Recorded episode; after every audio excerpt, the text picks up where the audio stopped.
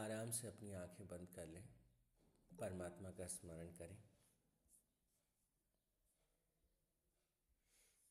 प्रार्थना करें हे परमपिता परमात्मा मैं अपने सच्चे स्वरूप को जान सकूँ, मैं अपने सच्चे स्वरूप को पहचान सकूँ। और मैं अपने सच्चे स्वरूप में स्थित होकर अपने जीवन को जी सकूँ। ऐसा आशीर्वाद मुझे दीजिए। हे परमपिता परमात्मा, सत्य के प्रकाश में, आनंद के प्रकाश में, पूर्णता के प्रकाश में, मैं अपने जीवन को निर्वाह कर सकूँ, ऐसा आशीर्वाद मुझे दीजिए। ओम तत्सत परमात्मा ने नमः। ओम शांति शांति। शांति ही।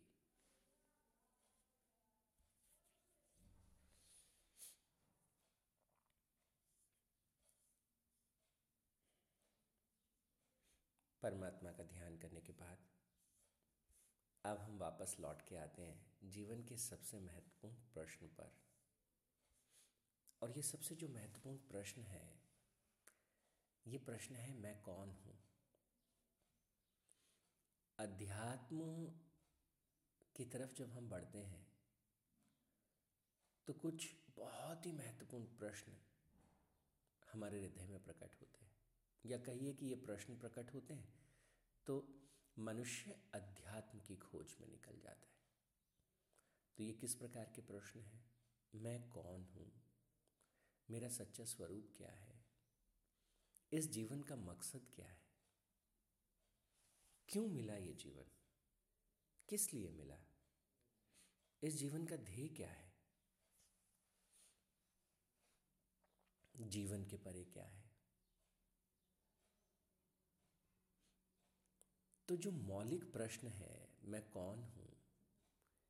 यहाँ उसका उत्तर हमें मिलता है। और उस उत्तर के रूप में भगवान कहते हैं कि उस उत्तर पर हम अपने ध्यान को केंद्रित करें। उस पर हम मेडिटेट करें। वो जो अनुभूति है, उसे अपने जीवन की अनुभूति बनाए। तो अभी क्या होगा? जानकारी के स्तर पर, फिर समझ के स्तर पर, और धीरे धीरे अनुभव और अनुभूति के स्तर पर हम अपने आप को जान लें। तो चौथे से लेके आठवां ये जो चार मंत्र हैं, ये इस प्रश्न का उत्तर देते हैं। मैं कौन हूँ? तो चलिए, पहले तीन प्रश्नों का उत्तर हमें मिला। पहले क्या प्रश्न था? ये सारा जगत, ये सारा ब्रह्मांड कौन चलाता है? वो शक्ति कहाँ है? तो जैसे हम परमात्मा कहते हैं, ईश्वर कहते हैं, वो कहाँ है? वो कौन है? तो उस प्रश्न का उत्तर हमें पहले तीन मंत्रों में मिला और उस पर ध्यान करने को कहा।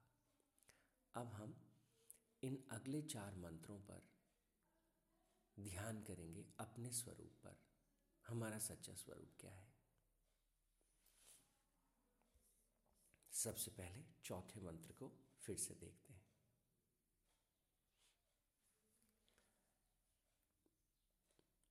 आत्मा को कहा, जिसे हम आत्मा कहते हैं, कि मेरा सच्चा स्वरूप क्या है?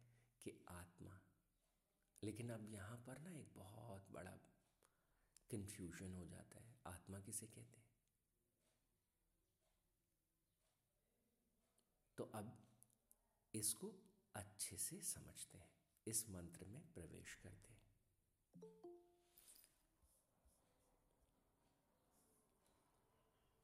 तो सबसे पहली चीज़ जो कही गई कि जो आत्मा है, उसकी कोई गति नहीं है।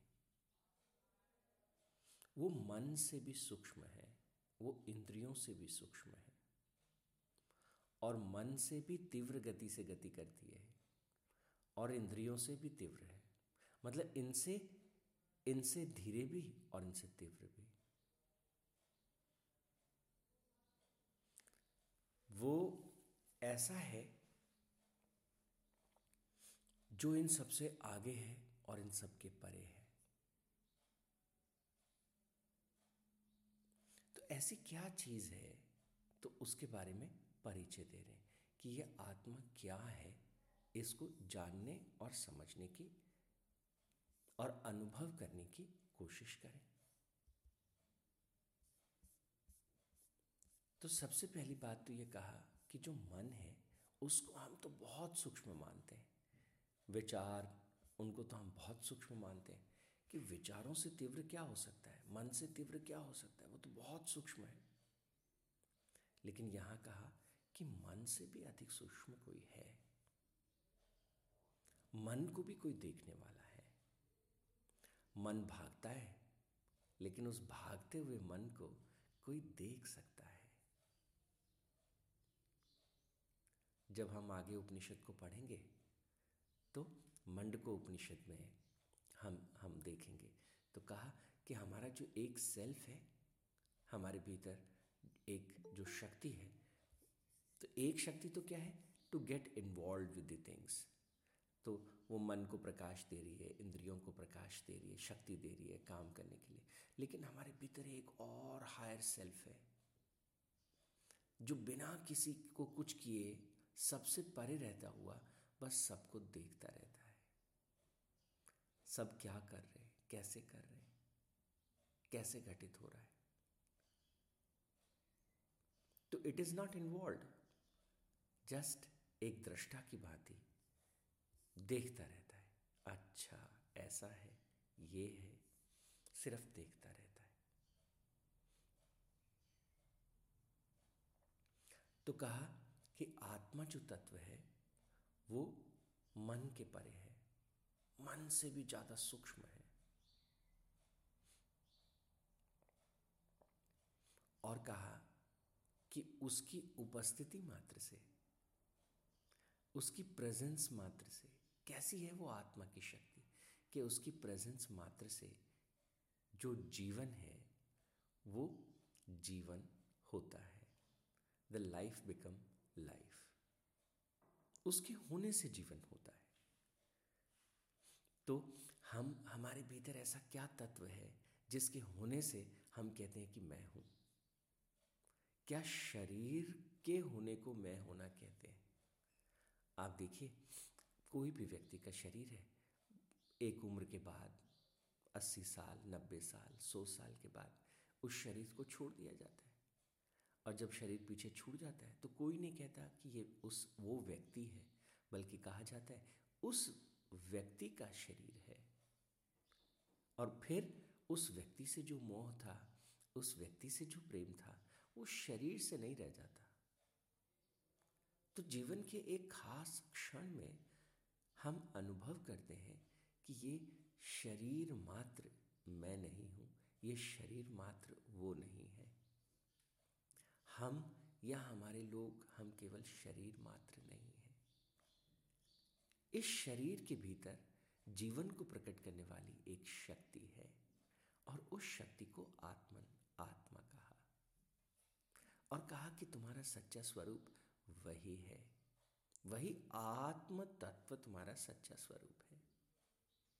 ये इस पर ध्यान देने की ज़रूरत है। इस पर मनन, मंथन, चिंतन और मेडिटेट करने की ज़रूरत है। अच्छा एक बार इस मंत्र को एक एक छोटे छोटे भागों में ठीक से समझ लेते हैं। तो सबसे पहले ये एक ऐसा ऐसा तत्व है जो मतलब अनचेंजेबल है इटरनल है। ये मन को प्रकाश देता है, इंद्रियों को प्रकाश देता है। और ये सर्वत्र व्याप्त है। और फिर अगले मंत्र के भाग में क्या कहा? कि ये बहुत ही सेटल है, बहुत ही सूक्ष्म है। इंद्रियों से भी तीव्र और सूक्ष्म और मन की पकड़ के भी परे है। अगर हम किसी भी रूप में आत्मा को समझाने का प्रयास करें, शब्दों के रूप में तो ये संभव नहीं होता, ये मन के परे है। तो इसलिए बार बार जो ऋषि मुनि हैं बार बार क्या कहते हैं कि ध्यान में प्रवेश करेंगे तो उस आत्म तत्व को हम समझ पाएँगे। उससे पहले उसके बारे में हमारी अवधारणाएँ हो सकती हैं, उसके बारे में हमारी जानकारी हो सकती है। तो कहा कि हम किसी भी इंद्री के द्वारा कभी भी इस आत्म तत्व को अनुभव नहीं कर पाएँगे। The atma is never an object of perception किसी भी तरीके से, क्योंकि वो इंद्रियों से परे है। ना आप कभी उसे देख पाएँगे, ना कभी सुन पाएँगे, ना कभी छू पाएँगे। वो इतना सूक्ष्म है। और कहाँ है कि that is all pervading nothing can go beyond that वो ऐसा है।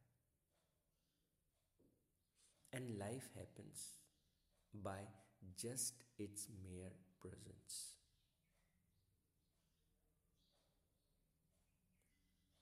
तो वो सारी जीवन की जो गतिविधियाँ हैं, उनको, उनके पीछे जो जो जीवन को सस्टेन करता है, वो शक्ति, वो आत्म तत्व है। तो हम, हमको एक इशारा किया कि हमारे भीतर एक अद्भुत शक्ति जो है वो हमारे भीतर निवास करती है और फिर देखिएगा, पाँचवें मंत्र में थोड़ा सा पहले इशारा किया ना, अब और गहराई में जाके उसे समझा रहे हैं। पाँचवें मंत्र पे कहा कि ये जो आत्म तत्व है इट मूव्स वो गति करता है। एंड इट मूव्स नॉट और वो गति नहीं भी करता है। इट इज़ फार वो बहुत दूर है। आत्म तत्व हमारी रीच से, हमारी पकड़ से हमारी इंद्रियों की पहुँच से बहुत बहुत बहुत दूर है। इट इज़ फार और फिर कहा and it is near of the nearest it is far of the furtherest ये दूर से भी अधिक दूर है। और फिर क्या कहा, कि ये निकट से भी, निकट से भी निकट है. और फिर कहा it's within all this और वो सबके भीतर है। और फिर कहा कि it is also outside all this तो ऐसा ऐसा कैसा तत्व है भला? इस पर कैसे ध्यान करें? तो कहा कि उसमें कोई गति नहीं होती और उसी से सब गति होती है। वो सबसे दूर है। अच्छा दूर कैसे है? कि पकड़ में ही नहीं आता। पकड़ में ही नहीं आता, कहीं पकड़ में नहीं आता। क्योंकि हम उसे मन से पकड़ना चाहते हैं, हम उसे इंद्रियों से पकड़ना चाहते हैं, वो उसकी पहुँच से बहुत दूर है। पूरा जीवन जिस पर टिका है, पूरा जीवन जिसकी अभिव्यक्ति है उस आत्म तत्व को अनुभव भी नहीं कर पाते, पकड़ ही नहीं पाते। शरीर का अनुभव होता है। मन का अनुभव होता है। मन में विचार आते हैं, भाव उठते हैं अच्छा लगता है, बुरा लगता है, अनुभूति होती है। पर उस आत्म तत्व की तो अनुभूति ही नहीं होती। That is beyond this all तो कहते हैं कि वो कोई गति नहीं करता, लेकिन सारी गतियाँ उसी से प्रकट होती वो बहुत परे है हमारी पहुँच के। और फिर क्या कहा कि लेकिन वो हमारे सबसे करीब है। उससे ज़्यादा करीब कुछ और हो नहीं सकता। वही हमारा केंद्र है। लेकिन जीवन जो है वो केंद्र से परिधि की ओर बहता है। हमने जिस तरीके से अपनी शिक्षा ली, जिस तरह से हमने अपने आप को तैयार किया है मन को खास तौर से जिस तरह से हमने प्रशिक्षित किया है, इंद्रियों को जिस तरह से हमने प्रशिक्षित किया है, हम सब लोग सदा बाहर की ओर बहते हैं। बाहर के जगत की तरफ़ बहते जाते हैं। तो हम केंद्र की तरफ़ कभी पहुँचते ही नहीं, उसे देखते ही नहीं। तो इसलिए कहा कि वो दूर से भी दूर है और वो निकट से भी निकटतम इट इज़ सो क्लोज और कहा कि it is within all this जब कहा कि it is within all this तो कहा कि इट इज़ ऑमनी प्रेजेंट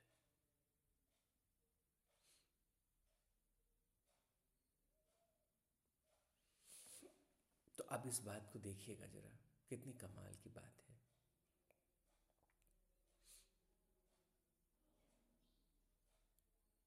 जब वो ओमनी प्रेजेंट है तो जो अज्ञान में डूबा है, जो अविद्या में डूबा है, जो संसार में डूबा है, उसके लिए इसे पकड़ पाना संभव नहीं। बहुत परे है, बहुत परे। और जिसने अध्यात्म की तरफ़ थोड़ा डुबकी लगाई, माँ गीता की शरण में आया, उपनिषदों में डुबकी लगाई तो धीरे धीरे क्या होता है? संसार की जो कंडीशनिंग्स हैं, संसार की जो धुंध है, संसार की जो धूल है, भगवान की जो माया की शक्ति है, उसे पार नहीं पा सकते। इसीलिए ये निकट से निकट से निकटतम होते हुए भी अनुभव नहीं कर पाते।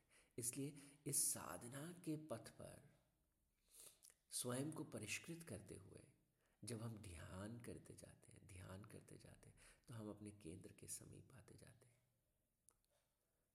और फिर हम एक दिन अनुभव कर पाते oh this is what I अभी जो हमारी अनुभूति है, वो शरीर तक है। अभी हम अनुभव करते हैं, मैं ये शरीर हूँ, मैं ये मन हूँ, मैं ये बुद्धि हूँ, मैं ये स्मृति हूँ। तो हमें अपने भौतिक शरीर का अनुभव होता है, हमें अपने अंतकरण का, मन, बुद्धि, चित्त, अहंकार हम उसका अनुभव करते हैं। लेकिन कहा कि यह अनुभव के परे है, पर इसे डिनाई नहीं कर सकते इट इज़ देयर तो जब हम ध्यान करते हैं तो ध्यान करते करते करते करते बाहर की सब चीज़ें, स्मृतियाँ खो जाती हैं। मन डूब जाता है, खो जाता है, तिरोहित हो जाता है। और जब मन खो जाता है तो वो जो थॉटलेस में हम प्रवेश करते हैं, मन के परे। तो लगता है कि वही वही है और उसके अतिरिक्त कुछ नहीं है। इसलिए कहा कि वो सबके भीतर है। लेकिन कहा कि सबके भीतर नहीं, सबके बाहर भी वही वही है। तो भीतर और बाहर सब जगह वही वही है। जल के उदाहरण से थोड़ा इसको समझ सकते हैं। एक जेलीफिश को देखिए। सागर के भीतर है और सागर से ही निर्मित है। तो जेलीफिश का जो शरीर है ऑलमोस्ट लगभग, जल से ही बना होता है। इसलिए हम आर पार देख पाते। तो वो क्या ये ये जो आत्म तत्व है, इसी में हम डूबे हैं और इसी से हम बने हैं। तो भीतर और बाहर यही यही है, वही वही है। जिन संतों ने इसे अनुभव किया, इन्हीं शब्दों में, भाव में उन्होंने इसे बार बार कहा।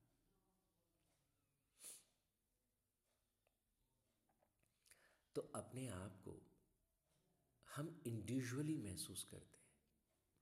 उपनिषद कहता है कि तुम्हारा परिचय एक और भी है universality individuality is okay you are experiencing it right now what about universality अपने आप को इस ब्रह्मांड के रूप में भी तो अनुभव करो। ये ध्यान से घटित होगा, जब हम अपने आप को पूर्णता में अनुभव कर पाएँगे। आज के लिए इतना ही। ओम तत्सत परमात्मा ने नमः। ओम